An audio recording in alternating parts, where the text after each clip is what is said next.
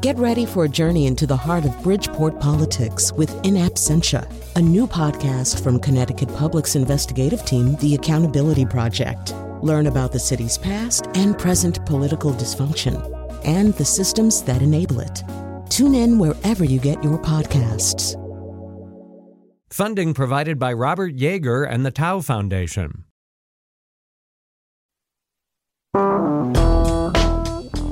Well, hello, and welcome to another nose, but not just any nose, a very special nose. Tonight, on a very special nose. So, uh, one of the movies from 2019, which you might have missed, is called Atlantics or Atlantique.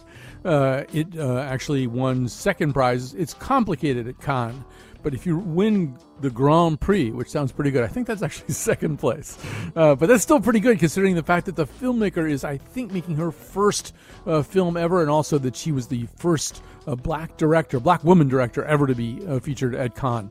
Uh, so it is a Senegalese ghost story, love story, uh, economic story. We'll tell you all about it in the second segment of today's show. We'll also talk about what you can tell about another person from that person's bookcases, or or maybe what you can't tell about them. Uh, but we're going to begin by talking uncustomarily uh, about the world of sports, except that the NBA these days is no longer, I think, exclusively simply a sport where you watch to see who wins and loses and who performs well. Increasingly, the NBA is kind of the epicenter or is kind of the th- thought leader about a whole bunch of different topics. They seem to have figured out the pandemic better than just about anybody, uh, but that's not really why we're talking about them today. You probably know that uh, on Wednesday and Thursday, they struggled with the que- whole question, they being the players, struggled with the whole question of whether to even continue playing their season uh, after what had happened in Kenosha, Wisconsin, uh, which was, of course, piled on top of everything else that has happened. So, yes, today we are going to talk on the nose about the rather unique position that the NBA now occupies. Uh, and we're going to do that with Jim Chapdelaine, uh, uh who I happen to know is an NBA fan, uh, Emmy winning musician, producer, composer, recording engineer, and patient advocate for people with rare cancers. Tanisha Dugan, producing associate at TheaterWorks. She's joining us via the miracle of Skype uh, and just plain old me. So um, I'm going to have Jim get us going because it was, I think, really Jim was one of the people kind of urging us to to take that turn. Uh, see, now it just seems like Jim is not as excited about the uh, NBA. I, I, I caught my finger in a door. okay. I was trying to dunk, and I, I got hooked up on the rim. So I so I I mean I guess my question is I have so many different questions, but my question is you know, is the did the thing that happened this week, when it appeared as though they might in fact just suspend the entire NBA playoffs, the rest of the playoffs, uh, they've since reconsidered that, uh, but uh, but it was obviously a, quite a flexing uh, of of player muscle uh, around this. Uh, is this one of these things that really does kind of change the di- dynamic forever? I mean, you you could say that that it was it, it could have easily been a one off um, the NBA has done this before. Players have. Bill Russell was was very outspoken in the '60s, and and certainly affected change. But this felt different because within 24 hours, I mean, the NHL was suspending playoffs in support of of Black Lives Matter. Um, Major League Baseball uh, suited up and got out on the field uh, it, as if they were playing a game and went through the and it, before the first pitch was talked they uh, tossed they walked off qu- quite dramatically in solidarity giving each other the tip of the cap and showing you know solidarity. So it does seem to have rippled through sports. And uh, one of the interesting things for me is lebron james has gradually he could have been the Michael Jordan, right, who just stayed neutral on all of this to keep his sneaker deals. But he hasn't. He sort of evolved. And I think where he goes, goes the NBA. Um, and, and, the young players like Jaylen Brown who are leading this kind of stuff. So yeah. for me, it was very exciting. It, so, it was exciting that they were back to mm-hmm. play basketball and then that they're leading this thing is even more exciting. Right. Well, I Tanisha, I, I, know one of the thoughts that you've had is that the NBA is probably, well, no, definitely uniquely poised to be a thought leader in the area of issues of race, right? I mean, it's, it's it just has a slightly different constitution to it than other professional team sports. I, they do. I mean, you know, when they came back and the way they came back, kind of, you know, holding on so firmly to Black Lives Matter and unabashedly saying, you know, in some ways we're a black organization. Um, they are uh, perfectly poised to sort of take on this moment, and and I think in some ways, you know, Jim, you you, you brought up LeBron, and I feel like this is like LeBron giving a huge middle finger to Laura Ingraham and sort of saying like, "Oh, you told me uh, that I should just shut up and play basketball. Oh, I'm absolutely not doing that because the moment demands too much of me." I mean, we are reliving the '60s, right? Like we are seeing black entertainers, black stars move into space and say, you know, clearly our countrymen, you know, regular Joes, uh, are not enough to get you to pay attention, you being um, white America. So I guess we're going to have to shoulder the work. Um, and it has been exciting to see other leagues follow. Um, but they have definitely, the NBA has definitely set the table, you know, racial justice.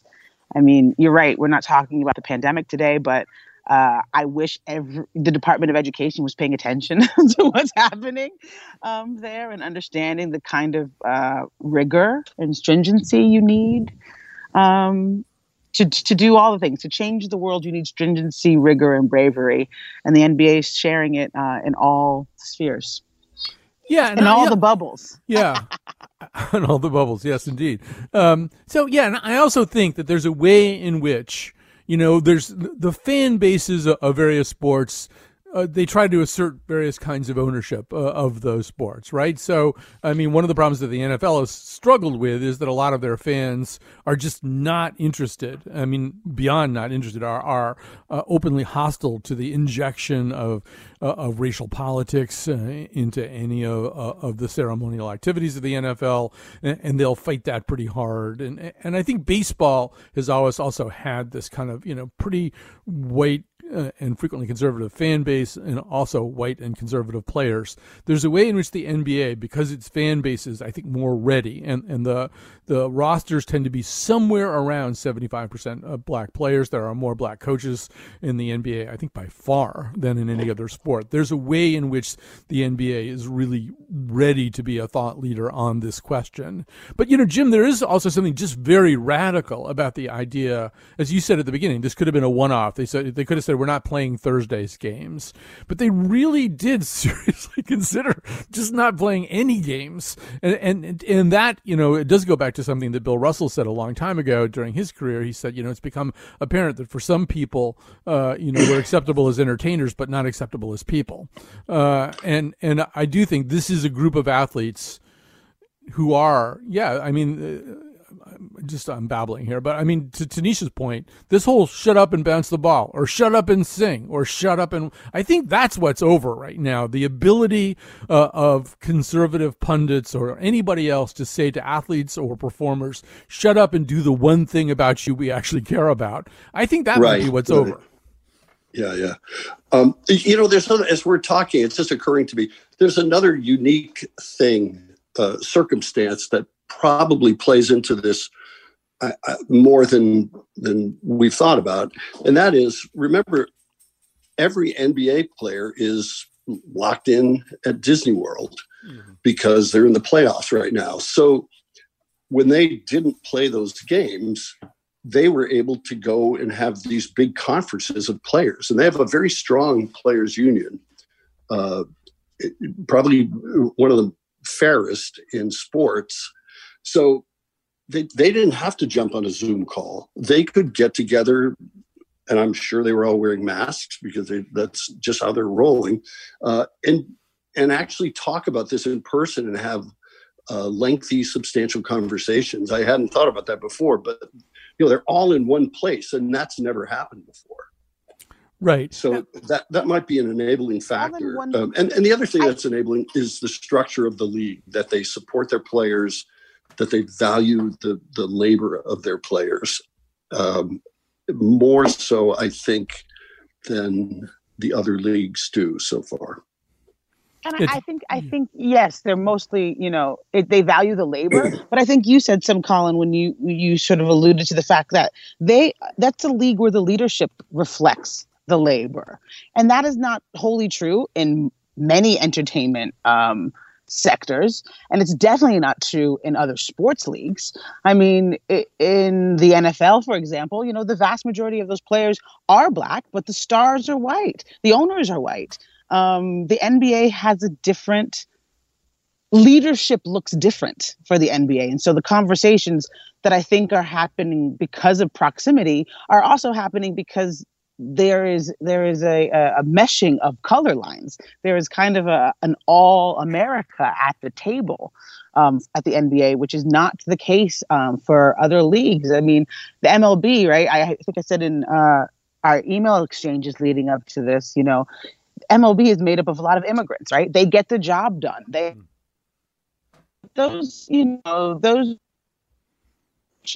the uh, and so many you know you know these these black and brown people are living the quote unquote American dream, and so many of them you know were handed that starting in high school or college, and so the kind of mental gymnastics and the mental plantation to use the, the language of the RNC kind of started at a young age. And if, if you are part of a league that benefits from that, it's a harder conversation to have whether you're stuck together in Disneyland, Disney World, or, you know, trying to maintain a baseball season um, without a, a stadium to, to fill.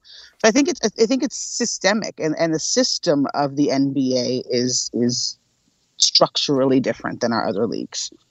Yeah, you know, one thing that I, have been thinking about is whether or not I wish that they kept the walkout or the strike or whatever you're going to call it going a little bit longer. Because I do think one of the things that's happening and one of the things that they are responding to is, and, and it's probably no coincidence that this came to a boil during the week of the Republican National Convention, although obviously the, the Kenosha case is what, what drove it more than anything, is that, you know, we, we increasingly inhabit these kind of hived off or siloed realities where certain kinds of information is either embraced or excluded depending on which silo you happen to be in. Uh, so, for example, yesterday President Trump was uh, asked three times whether he was uh, in a reporter meeting whether he had watched the Jacob Blake tape, and he just never answered because he doesn't really want that to be even in his reality. And I think in doing what they did, the players were sort of saying, you know, we're going to bring this issue to you, and the way we're going to do it is actually through our absence. You're going to tune in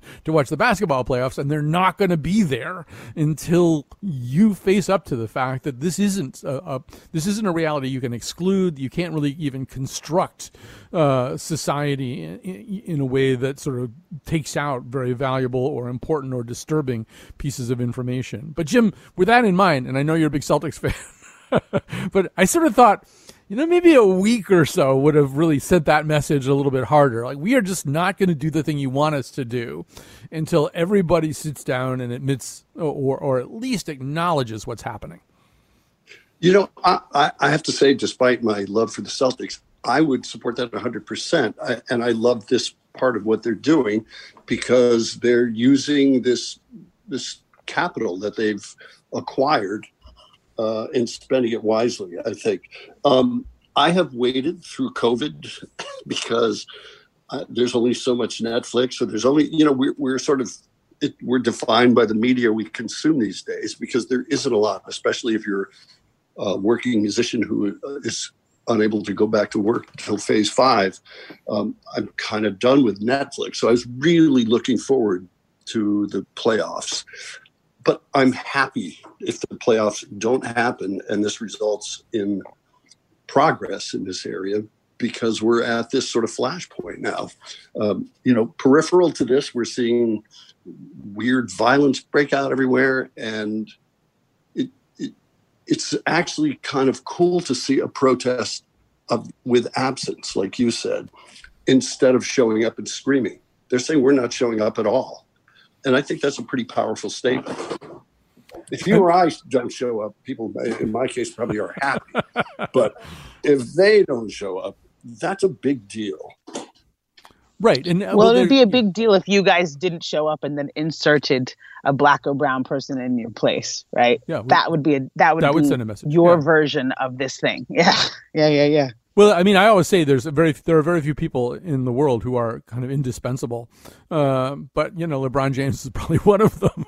if LeBron James doesn't show up, there really is nobody who can take his place. I do want to say, just uh, just to get it on the record here, that there's other things going on and uh, within the NBA and within the world of, of athletics, and, and actually not just the NBA but the WNBA as well. We uh, we're remiss not to mention them. So there's a pro- project called More Than a Vote, which is uh, also led partly by LeBron James and which is uh, all about addressing the question of voter suppression making sure that there are not organized efforts to exclude persons of color from being able to vote when and where they're supposed to be able to vote. Uh, I should uh, shout out Renee Montgomery, a former UConn uh, women's mm. star, who uh, who's played a very very big role in all this. Uh, and actually, she's not playing in the WNBA this year. I think it's mainly she's one of the players who's elected to, because of COVID not to do this, but also because I think she's from Georgia, and I think she wants to be really involved in this whole question. And Tanisha, you know, that's to me that's a very encouraging thing because you know a strike can send a very powerful symbolic me- message, but this is also this is kind of getting opening the hood and getting in underneath it and really seeing if you can you can fix the engine and make it work properly. I'm sort of glad that athletes are doing both of those things. Yeah, for sure. I mean, I I wish that we had a different uh, group of folks um, a collection of folks in our government because I think you know the the necessary next step is aligning with the the powers that be to shift the needle. Um, I don't see a Kennedy Baldwin, you know, sports summit coming out of this. Um, but I think that organizing work that they're doing is, uh, you know, in, in terms of getting out the vote, is helpful. I think figuring out how to move us to the table because I think we all have to be honest about the the great potential that we will continue with Donald Trump as the head of our government for some time. Uh, what does that look like? Like, wh- how do you endure? How do you organize? How do you, you know, continue the dream of an America that is built for us all, truly, all of us for liberty and life and happiness? Um, and I and I am excited to see uh, kind of organize that LeBron and other uh, You're getting a little uh, little Skype scramble here. Let me just curious sort of, how that moves forward. So, um, yeah, we're going to take a break pretty soon here, uh, anyway. Although one thing that I do want to say, Jim, is another way that I feel that I can see this changing is just to shift sports for a second, and also to exhibit a certain amount of Packer pride. So, on the Packers, Aaron Rodgers really is one of the thought leaders on the team about racial issues and about making sure racial issues get addressed and crafting statements and all this kind of stuff. Uh, one of his counterparts in football uh, of the New Orleans team, Drew Brees, kind of went the other way. this is like quite a few weeks ago now, uh, and was questioning the value of kneeling during the national anthem and stuff like that. And he really lost that battle. He really had to back down. And this is the N- the NFL, which is much more dominated by kind of a, a militaristic set of ties, a military set of ties, and, and has a very much much more conservative, especially in some markets, fan base. So the idea that Drew Brees ultimately kind of had to walk away from his first position, that tells me something too. I really do feel feel like the, the tide has shifted. Yeah, I mean, we, we can be hopeful that it has. And I think you're right that there's something a, a little more uh, militant about even the structure of football versus basketball. That's a whole separate discussion. I look at football like it's like metal music, and I look at basketball like it's jazz.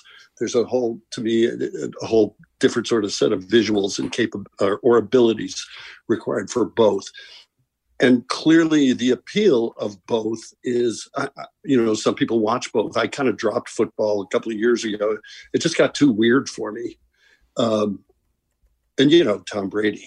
So um, i do think yes it, it's harder for a nuanced full person to exist in the space of the nfl like aaron rodgers who's a complex individual with his own thoughts and stuff than it is for someone like drew brees under normal conditions.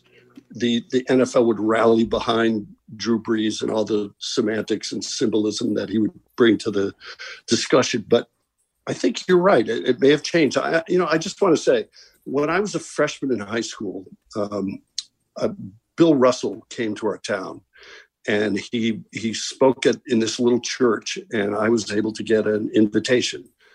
And it was one. I was a.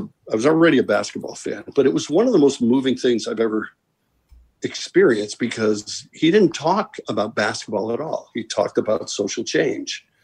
And for those of us who were waiting to hear about how to dunk, it was an eye opening, like it was a it, it was amazing to find out that he was a human being instead of this rebound basketball genius. He was this deeply heartfelt guy who had really thought out opinions, and it, and it, had a great effect on me. Yeah, the precursor to this week, by the way, was uh, in '61. Russell and his black teammates on the Celtics refused to play an exhibition game because two of them, Satch Sanders and Sam Jones, had not been served at a lunch counter. They were in Lexington, Kentucky, to do an exhibition game against the Atlanta Hawks, uh, and they they didn't play. Now the game went on. The white players suited up, uh, and two of the Hawks players also didn't play. And one of them, this is sort of uh, extra credit reading, Cleo Hill wound up being kind of the Colin Kaepernick of his era. He was a fabulously talented basketball guard, but because, in fact, he exhibited signs of racial consciousness on a team situated in Georgia, uh, he he ultimately, you know, didn't have the career that he was supposed to have and was kind of blackballed. There's a reason we don't say his name as much. Right, exactly. But but uh, yeah. yeah. but Google Cleo Hill and you'll you'll you'll hear yeah, some stories. Uh, all right, I think we should uh, grab a quick break here. We're going to talk about uh, bookshelves and also about a movie that we like quite a lot uh, after this.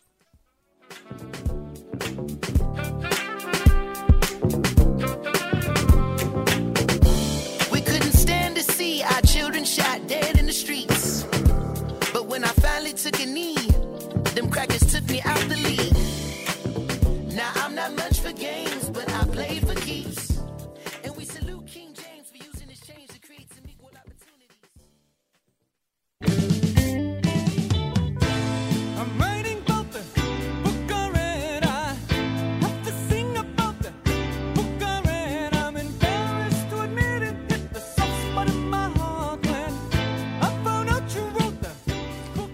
So we are back, uh, and we're about to talk about uh, books you either have or haven't read, and whether they're on your shelf or not. With Jim Chapdelaine, Emmy-winning musician, producer, composer, and recording engineer, and patient advocate for people with rare cancers. Tanisha Dugan, producing associate at Theater Works. She joins us via Skype.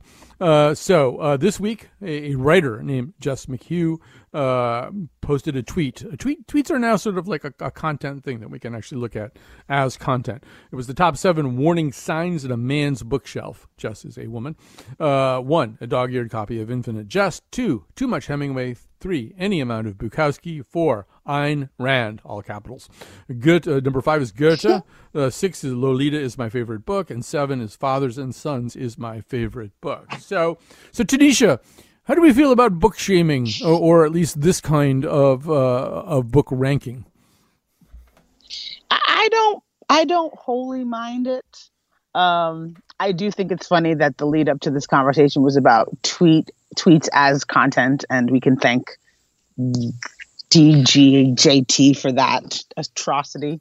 Um, but I'm not, you know, I'm not against it. I think it's cool, especially um, as as you alluded. Am I Skype scrambling again? A little bit, but not bad. No, not bad this time. You had a little problem in the previous segment. No, no, I was just going to say, I, I, just wanted to contextualize it too. I want you to talk a little bit more. But um, 6,000 retweets. I forgot to say that when I was setting this thing up. 6,000 retweets, tweets, three or 4,000 comments appended to it. So, um, I mean, Tanisha, I think one of the things that makes tweets content, so to speak, is they're highly interactive. You know right away whether they have some significance to somebody.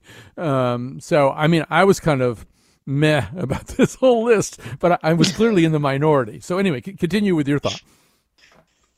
So, so you know, I, I I I love it because uh, it books do tell you a lot about the human beings that read them. I also, I think, have a longing and a mourning for my collection because as I've moved, um, I've lost more and more books because they're heavy and cannot be easily transported. And as it as it goes, you sort of just keep the things that really matter to you, um, and not the whole collection. But I have loved in the Zoom life being able to like kind of be voyeuristic about the people uh, that I'm talking to because the book the bookshelves have been the backdrops and the call, um, and it's been a, a, a nice way to to keep time when I don't want to pay attention anymore. Yeah, so one thing I thought about these particular books was I don't Goethe is a problem for some, somebody. Uh, Turgenev is a problem for. First of all, it was a very sort of high class group of books in general that yes. we were dispensing with. yes. um, I, I, you know, I mean, clearly. Wait, wait, Ayn yeah. Rand, come on. No, Ayn Rand, I sort of get that. Although I don't know. I mean, growing up, I, I wouldn't keep a copy of Fountainhead, but like in high school. Thing. But it tells you, it tells you, I understand the like the zeitgeist of the moment. I mean, that's what right. you know, right? Like that's the reason you know, you kind of either want to see it and and binge or sorry, Jim, what were you going to say? No, no, I, I like the fact that you know it is sort of this intimate reveal of what's going on with a person. It's it's not only what they read, but it's what they aspire to read or what they how they and now with all the Zoom stuff and all the people appearing on television with carefully crafted and curated uh, uh, bookshelves, often a copy of their own book behind them. Um, it, it's become a complete construct, you know. Um, so I, I was a, a, sidebar to this. I'm curious how this bookshelf, this sort of, in this case, it looks like a very American male bookshelf what does that bookshelf look like in 1950 1960 et cetera through on uh, how much changes are are there any books that remain through well yeah because i mean it, well, it seems like they've tossed hemingway out right and yeah so, so the, I, am not sure what point you're making. You're saying certain books fall out of fashion. I'm saying book, that, that this this bookshelf evolves through time. Yeah. Whatever the, the bookshelf that is of this tweet is not doesn't exist in 10 years. It, it, in the same way that it exists now as sort of uh, an object of disdain well, you know, I, go back to the, you know, the Nick Hornby novel and the the movie High Fidelity, where the character says, "You are what you like," um, and, and, and that's obviously his philosophy, and perhaps a philosophy that leads him astray from time to time. But I think at some level, we partially all believe that, right? That the things that you mm-hmm. like, the mu- music, the movies, the books, the things that you like, the things that you care about culturally, are if not the sum total of who you are, because they're not, but they are really good signposts to you know for somebody approaching you at a fork on the in the road. You know, they do sort of tell you which way your path. They will tell another person which way your path leads a little bit. So yeah, I mean, I get that if you see a lot of Hemingway or you know in Ayn Rand uncritically owned Ayn Rand collection, that that might worry you. I guess you know I I kind of like at the intersection of what you both are saying, right? Which is I think that like books particularly are as aspirational as they are things that are actually being read or have been read. And I also think it's a tell about where you were educated, right? Because so much of those, you know, bookshelves when they're not being performative are the things that you purchased, you know, because you had to. Um, mm. Or the things that you purchased because you were part of a social group that said this is the conversations we're having. Um, I, I think it's it's kind of a both and situation. It is absolutely aspirational. It's totally like this is who I want you to think I am. and then there's also and in that way, are things... they like a fashion sort of statement for some people? Yeah. I, am I'm, I'm not saying they are or not, but they, they're part of the apparatus that you use to present yourself to the world. Right, and I think they're also yeah. You, but you never know just looking at the book which kind of aspiration it is. For example, I own a not particularly dog-eared copy of Infinite Jest because it's a book that I start periodically, get 17 pages into, and give up. Um, so it is my true aspiration to read Infinite Jest. I'm not trying to impress anybody by owning it. Uh, I'm trying to get myself. But you're trying it. to impress yourself, exactly, yeah. and you can't quite get there. Yeah, right. that, that could be it. I, I have Only that 20 with pages. Ulysses. We have to shift uh, tracks here pretty quickly because uh, we have a pretty fascinating movie we want to discuss. Uh, it is called Atlantic or Atlantique, depending on uh, which uh, title issuance you prefer. Released in 2019, directed by a first time Senegalese uh, director, a, um, a protege to a certain degree of the French filmmaker Claire Denis. Uh, and um, uh, uh well, I, I want to just actually I, I, should set up the plot a little tiny bit anyway. We meet uh, a young woman named Ada. Uh, she is um, being romanced by a young man named Suleiman. He's a laborer uh, on this kind of hideous looking, kind of misshapen Frank Gehry like tower uh, in the city of Dakar. Uh, he and his coworkers are not being paid, um, and that turn, turns into kind of a fulcrum. It causes him and his coworkers to uh, get a boat and try to go to Spain and, and find more work. I don't want to do too many plot spoilers here, um, and and various consequences ensue. We should say that Ada is uh, about to marry up uh, a bit uh, to a more socioeconomically well positioned young man uh, that she doesn't really particularly care for. Uh, and um, strange occurrences happen right around the time of her wedding, which brings into the plot uh, a young, handsome Senegalese policeman named Issa. Uh, who is supposed to investigate this, but he's got something weird going on with him too. He has a mysterious ailment which makes him faint and fells him. So I think I better stop there and not say too much more, other than to say the supernatural uh, makes uh, a whole bunch of different kinds of uh, appearances right after that. So, first of all, Tanisha, did I do? Is that a good job? Should I? I should stop there, right? I shouldn't say much more. No, I think I think that's a that's a really good good uh, synopsis, not synopsis, uh, or not not spoiler alert synopsis what's interesting as you were talking and, and I kind of connecting it to the, our last conversation about books and fashion is that I kind of feel like this this movie felt a little bit to me like an aspirational like film. Like I would have this film on my bookshelf the DVD if that were in mm. fashion today. Ooh, um, yeah because I, as I said to you guys uh, earlier, I was like, I kind of felt like a stupid person trying to get through this movie. Um, and I am actually a huge fan of foreign films, but I was just struggling getting through this. And I don't know if it was like me being seduced by the the rhythm and the sounds of the the language and so not wanting to, to like being frustrated with myself that I couldn't actually just watch the screen and and understand the language um, if it was me sort of getting ahead of the movie in some ways and not wanting to believe that I was ahead of the movie. Um, but it is really beautiful. The script is beautiful. Um, it it kind of makes sense that she's she's been working under uh, a wonderful mentor because you kind of see a, a sophistication in this quote unquote debut film um, that you know I think is is hard earned by many um, young filmmakers. Um, and there's a restraint also, I think, which you don't find in first time um, filmmakers in terms of like her visual storytelling.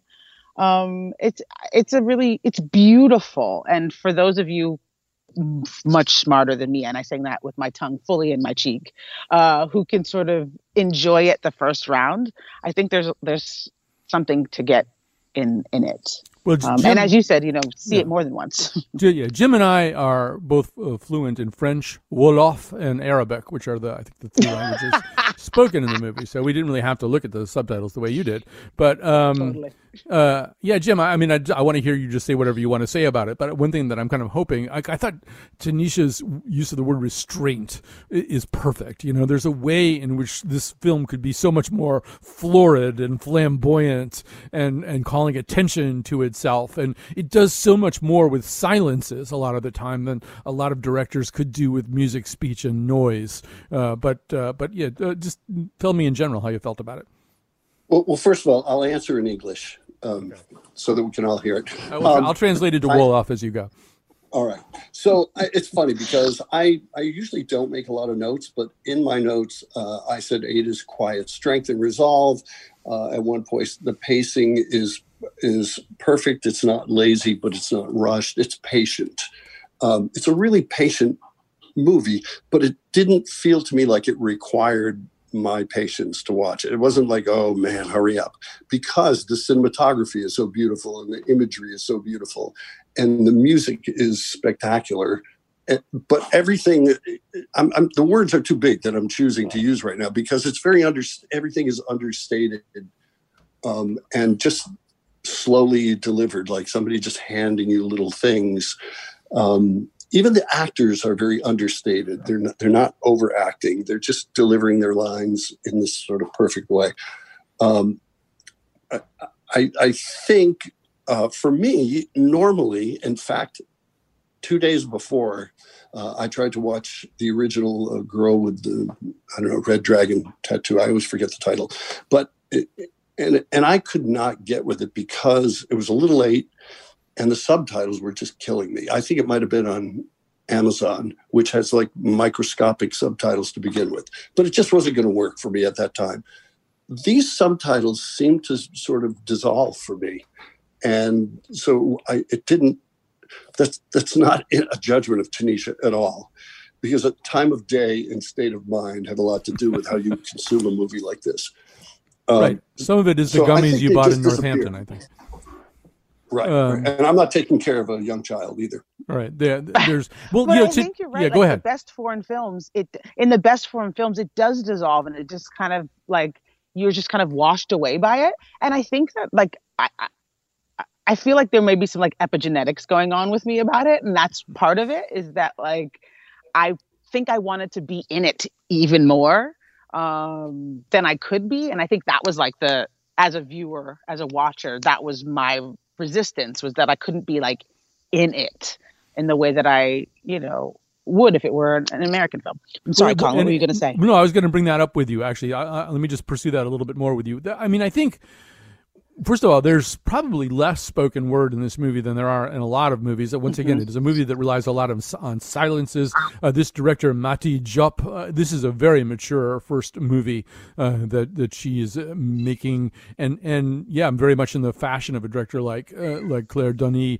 There are these mm-hmm. long stationary camera shots. There's one where we see Ada, the protagonist, uh, just walking down a street in you know, toward the camera, it's got to go on for over a minute. And all that's happening is she's walking down this road. But you suddenly notice that it's a, despite the fact that Dakar is a pretty big city, this is kind of a dirt road. And there are these kind of ox carts and donkey carts and horse carts that are moving in the other direction past her. And there's a way in which I think, you know, that, that this director, Mati Diop, is saying, I want you to really look at this really world, look yeah. at this, you know, and and and I'm very sloppy about that kind of thing. I can just sort of visually tune something out pretty easily, and and uh, you know maybe that's a little bit what you're reacting against, Tanisha, is you wanted you wanted to just kind of melt into all of those shots of the Atlantic Ocean or, or you know yeah. or the city itself.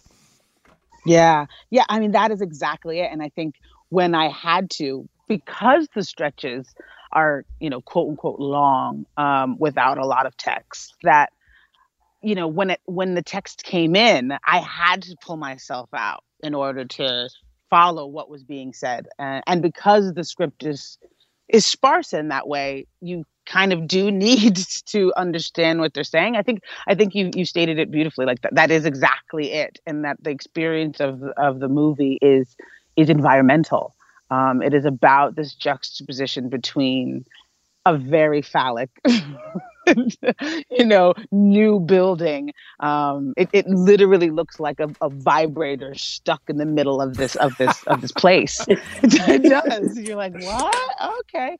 Um, but I think there's something about about masculinity and femininity that she's playing with in this in this movie. You can see it in the color story of the ocean. Like, and I wanted to be in it.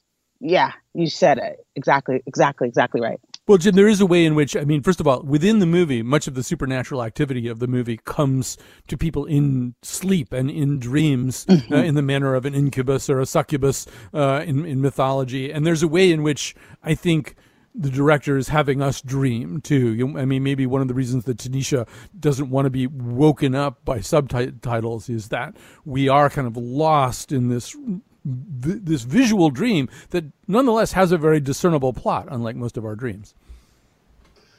It, yeah, I, I, would say um, there's nothing about this movie that smashes you.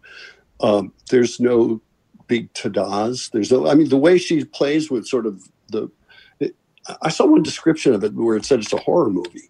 Um, and while there are elements of supernatural, it's I think a real horror movie fan would be just so they would be horrified about how unhorrible it is. Um, it, this even the the special effects are just so understated but so effective. Um, it, it's um, what, it, it, reminded me like of a that there's a spy movie, uh, Tinker Tailor yeah. Soldier, where only one person was shot in the whole three hour movie. You know, that's a spy movie, and we expect wham bam explosions and athletics, and and the same thing here. It's everything is very low key and believable, and and in a way that makes it more eerie. And and so when something comes to you at night, and it's real and it's really possible, that's actually a little more frightening. Uh, I should say that it the, feels the, yeah. very much like I was gonna say it just feels very much like you know um, Octavia Butler. It feels very much like black female sci-fi writing N. K. Jemisin. I think there's like if I if I think of of this film and I think of what Jordan Peele does, I think there's something in the way that black female art artists sort of use sci-fi mm-hmm. um and and I, and I'm actually I'm just yes anding uh what you're saying Jim. I think that that, that there is a softness and there is a uh, subtlety to the usage of of sci-fi. And it really is used as a tool to bring us into a story tool to bring us into a future idea of a something um which I, I just kind of love those those threads of connection. All right you know there's probably... another okay go ahead. what, yeah to, go ahead, and then we'll saying. have to finish up. But go ahead, Jim. I, am just going to ping pong really quick off that. And, and, this is not a wholly original idea, and I, I don't think I'm giving away too much plot. But the, the story starts with the workers, the male workers, being deprived of their pay and stuff. And and we think we've sort of met our cast, and we kind of understand our story. And then we meet Suleiman, the the male worker's uh, girlfriend, Ada, and and one thing that I read about this is that normally in a story like this, when an adventure begins, the people going on the adventure take the audience with them. And we're not thinking about the people left behind. In this story, it's completely about the people left behind, or it's it's certainly focused on what happens to the people left behind. And in this case, to these women. All right, so uh, our verdict is you should watch this. Uh, that was also the verdict of President Obama when he put out his list of the best movies of 2019. Uh, trust him if you don't trust us. Uh, uh, it's called Atlantics. You can find it on Netflix, uh, and um, we do recommend it. but you know, yeah, pick a pick a time when you're both quiet and alert to watch it. That's what my, I would recommend. All right, let's take a break. We're going to come back. We will recommend things.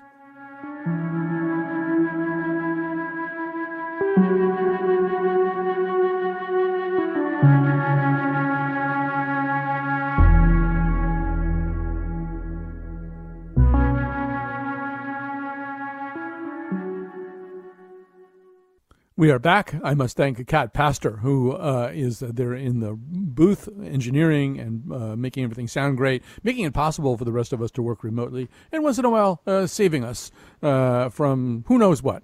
Uh, you'll never know. and uh, also to Jonathan McPants, he's the producer of this episode, always the producer of the nose. we're going to be back on Monday with the scramble. We almost always deal somehow or other with the medical science of COVID. I'm pretty sure we're going to do that again. it is time to make some endorsements. Uh, so, uh, Jim Chapdelaine, why don't you go first? What do you want to endorse today? Uh, I have a couple of quick things. Um, I'm listening in this house. We're listening to Scene on Radio, a podcast that uh, I'm loving. Um, it's about American history, and it's a deep dive into. I, I'm, oh, I can't believe I'm going to say it. Intersectionality, but it is it, it it is the the things we didn't learn in history are are very much explored in this series. There's four seasons. Uh, it's really brilliant, and the, the, guests are fascinating, and they really know their stuff. So there's that. Scene and scene is spelled S C E N E. And, um, where, and where do we find this? Uh, it's a podcast. It it's a comes podcast. out of okay. Duke. Okay. And uh, and it's it's just really it's I'm obsessed with it right now. Um, Uh, we took a day trip, and it's my second time there. I, I, I, would recommend it. It's a quick ride to Lincoln, Mass, where you can go to the De Cordova Sculpture Park Museum. And uh, Julian De Cordova was a, a, Jamaican immigrant who became a titan of industry and left his estate, which was turned out into this outdoor sculpture park. So it's a really safe place to go. People wear masks. You can be outside. You can picnic. Um, it's in Lincoln, Mass. It was like I think 15 bucks for for a whole car to get in. Uh, the whole car had two people in it. Um, and lastly, the new Haim album. And Haim is a group made up of three sisters in LA. It's a very LA record, but I, I feel like um, these women have hit their stride with this record, and I really like it. And I didn't, it just sort of snuck up on me and bashed me, and now I can't take it off. All right. Uh, what have you got for us, Tanisha Dugan? I'm going to uh, endorse some uh, artists and collaborators um, who are making art in this pandemic and also um, fighting for a better uh, us. Um, I'm going to start with Bianna Maya. She is a singer, uh, songwriter. She's got a new song called You Got It that's available everywhere. Um, I'm going to shout out my my dear friend Chad Brown Springer, um, who's working with me on a project and uh, is always in the in the streets and making music about this moment. Um, Alonzo Beckett of NE Video, he's a filmmaker and video editor. Uh, who has been making projects uh, with folks about this moment, but also about joy uh, and freedom and excitement and the good things of, in life um, through this all. Uh, and Alani Alongwe, uh, who is in the midst of writing a musical called At the River I Stand. Uh, that is about the Memphis sanitation strike in 1968 and and the echoes of that, the shadows of that in the workers' strike of the NBA has become more profound and prominent to me um, through this week. Um, just really proud of those artists, mostly local. Um, or have touched Hartford in some way, who are, are really shifting um, the culture and the moment. Um, just proud to be in their midst. All right. Uh, I, apropos of our beginning uh, conversation, uh, I wanted to um, endorse or recommend the basketball writing. Well, there's only one one example, I think, maybe so far, uh, of Vinson Cunningham of the New Yorker. He's a rising young star at the New Yorker, but uh, his piece, which is up there on the site right now, uh, contrasting uh, Luka Doncic uh, with James Harden, uh, is really really terrific. Although the, the, the person that he writes about the most beautifully is Kawhi Leonard in that piece, and it's uh, you know, the New Yorker is always like, oh, they always have like one really great sports writer, whether it's Roger Angell or, I mean, the boxing writing of AJ Liebling in the past was just so amazing. Vinson Cunningham, I think, might be the new uh, person to do that. And he really, uh, he writes about New Yorker writing about sports is always kind of like kind of not so much about sports, uh, and it's more just about the sheer descriptive powers uh, of a really really good writer. So yeah, so check out that. I mean, if you have any relationship at all to what I was just talking about, like if you even know who those people are, you should definitely do this um, for fun. And I'm very late to this party, uh, but uh, as Broadway stars chafe at the long absence, they're looking for things to do, and so Christine Baranski, Meryl Streep, and Audra McDonald. Already, you've won, right? I mean, with that lineup, uh, they did a very tipsy version uh, of "The Ladies Who Lunch" by Stephen Sondheim from the musical Company, uh, which. Um, in which they, they, they are actually drinking quite a bit, which is really what the song uh, is about. Uh, and uh, yeah, it's a tribute to Sondheim, I think, uh, that was made on his birthday. But just Google their names together, you'll probably get the video right away. I mean, Audra McDonald has to sing last because nobody can sing like Audra McDonald. And we'll watch it all the way to the end because Audra McDonald does something really funny at the end. Um, so one last thing, because the end sometimes gives me a chance to remember to say something that I didn't say. Um, so Drew Brees, for all of his sins, nonetheless has um, been practicing with the name of Jacob Blake taped uh, on a piece of tape across his helmet, as have many others on the New Orleans Saints. So maybe he learned something. Uh, he's actually uh, showing some solidarity right now. NFL teams can't sit out their games because they're not playing any games right now. They have canceled practices. They have put uh, Blake's name on their helmets. All right. Thanks for listening. We will be back on Monday. Avon, Farmington, yeah, yeah, yeah, yeah, yeah.